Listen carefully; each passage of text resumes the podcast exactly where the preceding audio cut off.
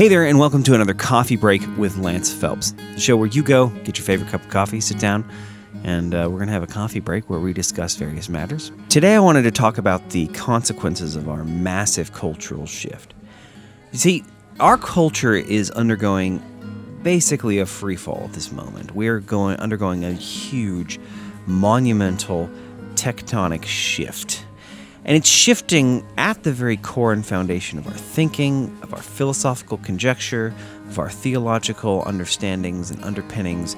There's a massive revolution going on right now. We're in a cultural revolution. So if you ever wonder what it feels like to be in a cultural revolution, you know, it's sort of like the the uh, Black Pearl when they had the ghosts on there, and they had you know, they, this is of course the the Pirates of the Caribbean. They had the the lady who uh, who you know didn't know that they that they were cursed, and the the the sailor says, "You best believe in ghost stories. You're in one." Well. That's what we're having right now. So, if you ever wonder, I wonder what it was like to go through the Cultural Revolution of the Renaissance. You know, in the in the French Revolution. You know, before that, of course, the tumultuous times of the French Revolution were really a product of the the long years of slow undercurrent eroding away at the foundation that once was. And this really is no different now. We can trace back to philosophical foundations and philosophical uh, seedlings that were planted, you know, theological philosophical seedlings just, actually several hundred years ago. So you see the the Marxism that's really starting to grow into identity politics and other forms of cultural movements that are starting to marginalize those that once had a uh, what is seen as a preferred position in the culture. And you start sort of, sort of see that coming out of Marxist ideology um, or variants of Marxist ideology. Because of course marx can be postulated the class struggles. Well if you, if you have class struggles you can just as easily have race struggles as well. A race can be a class. Nevertheless you see these these these subtle you know small seeds of philosophies just grow and blossom. They take new form. They're not quite the same as they were before. Uh, you wouldn't you know you might quote marx here and there. There's so they have this this amalgamation of different philosophies, but there's these large persuasions, and you can definitely trace back to the root of these things. And they take a long time to take root and take hold and then move into the cultural revolutions we see today. But just like the French Revolution, there was a lot going on behind the scenes before violence ever broke out. And it's the same here in this modern America.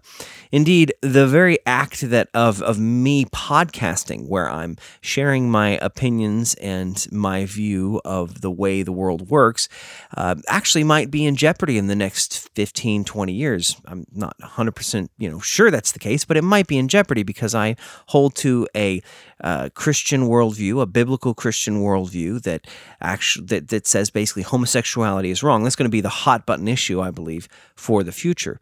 So we're engaging in this massive cultural shift. What does that mean for the Christian?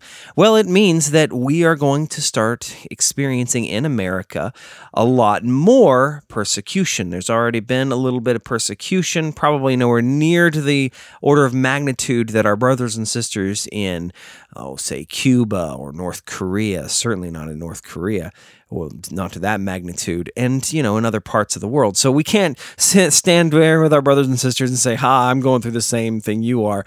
But it's coming. It, it's coming. We can we can see. I've I've read articles that I really much really do agree with, where Christianity is, you know, outlawing Christianity is on the horizon. If you think about it, the LGBT ideology that once was being pushed as something, well, you just need to be tolerant of it and accept it.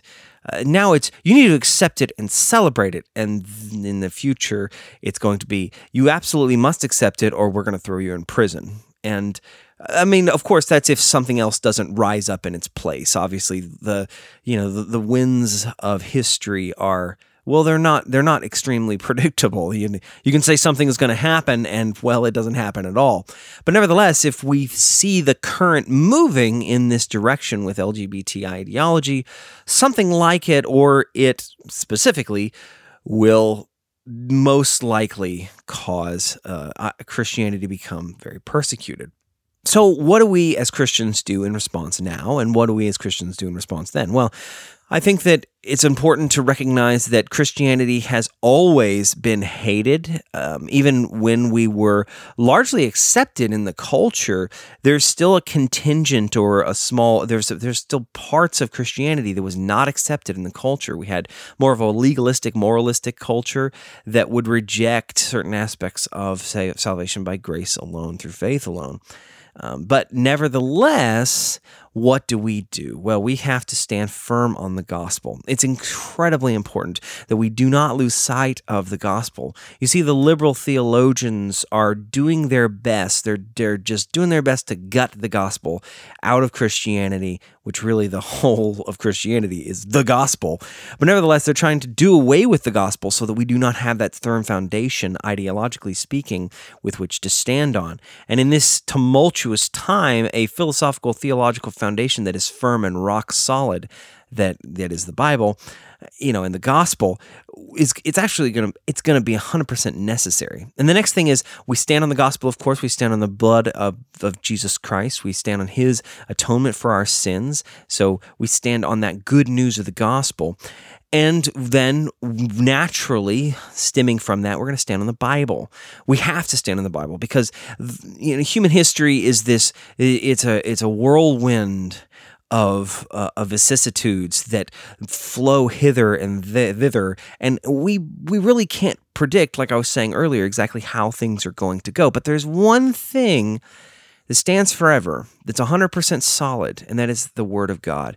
So if you do any research into the truly miraculous preservation of the Word of God, you, you, you really do discover that our modern translations, save for some of the purposeful mistranslations, but our modern modern translations, the ones that are trying to be as true to the original as possible, are shockingly close to the original. In fact, it's it's amazing how accurate it is. If you look at other secular documents that are seen as perfectly acceptably accurate, they are far less accurate than the Bible itself. The Bible is extremely well preserved, and I would argue that this is a miracle. But that is something that's that's important for us to note. As Christians, we can stand firmly on the Bible. We can stand on the Word of God, which is never broken, which lasts forever, which will go on into eternity. And the written revelation is that is is the word of God. So we can stand on it. We can be firm and we can be confident that his word stands, that his word is sharper than any two-edged sword and it cuts to the very bone and marrow of mankind. So, we as Christians, we have to stand on the Word of God. We've got to stand on the gospel, and we have to stand together. So that means that we're going to have to make stands against the culture. And I think that at this point, it's extremely important for us to look at what's out inside the culture to identify the deviation from the Word of God and firmly declare no, we stand here. We will not fold. We will not bend. We will not go into liberal theology that tries to basically do their best to gut out any semblance of true Christianity or biblical Christianity and make it into something that the culture can accept. I mean, this is something that Christians have been tempted to do ever since the very beginnings of the church. When you study the church fathers, it's, it's uh, kind of sad how much uh, of the church fathers Origen, Justin Martyr, Clement of Rome. They had a lot of Greek philosophical influence because we can only surmise because, that they were trying to make it more palpable for the uh, that Greek audience that they were speaking to. Not to say that, of course, that you know Justin Martyr and Clement of Rome were not Christians. We I, they they didn't go into the extreme liberal theology that you see today, but nevertheless, the liberal theology today follows a same a similar temptation, which is to make it the the world a, look at our Christianity and go, well, yeah, I, I can accept that. That sounds good to me. But that's not the way the Bible tells us that we are to present the word. That's not the way the Bible tells us that we are to present the gospel. You see, the gospel is the it's it's it's the smell of life. It's the breath of life to those who are being saved, but it's a stench in the nostrils of those who are dying. So we must recognize that we're going to be hated because of the gospel. We're going to be persecuted because of Jesus Christ. He told us that directly. And that doesn't apply any less now than it ever has. Just because there are you know times, you know, ebbs and flows where there is lots of persecution versus little persecution. We are going into a time where I believe there's going to be much more persecution. How much? I don't know. And in what form? I, yet, I, yet again, I don't know. But if we stand on the Word of God, I can tell you, we're not going to be liked. But then again, that's exactly what Jesus told us that would happen. That's all I have for you today. Make sure to check out our website, divedeep.net, for more content, including blog posts, book reviews, and video content. If you like this podcast, help us out by leaving a five star review on iTunes and Google Play. Also, check out our main episodes of Dive Deep on the podcast feed and stream live on Facebook every other Thursday night at 7 p.m. That's at facebook.com slash dive deep podcast. We hope to see you there. Soli Deo Gloria.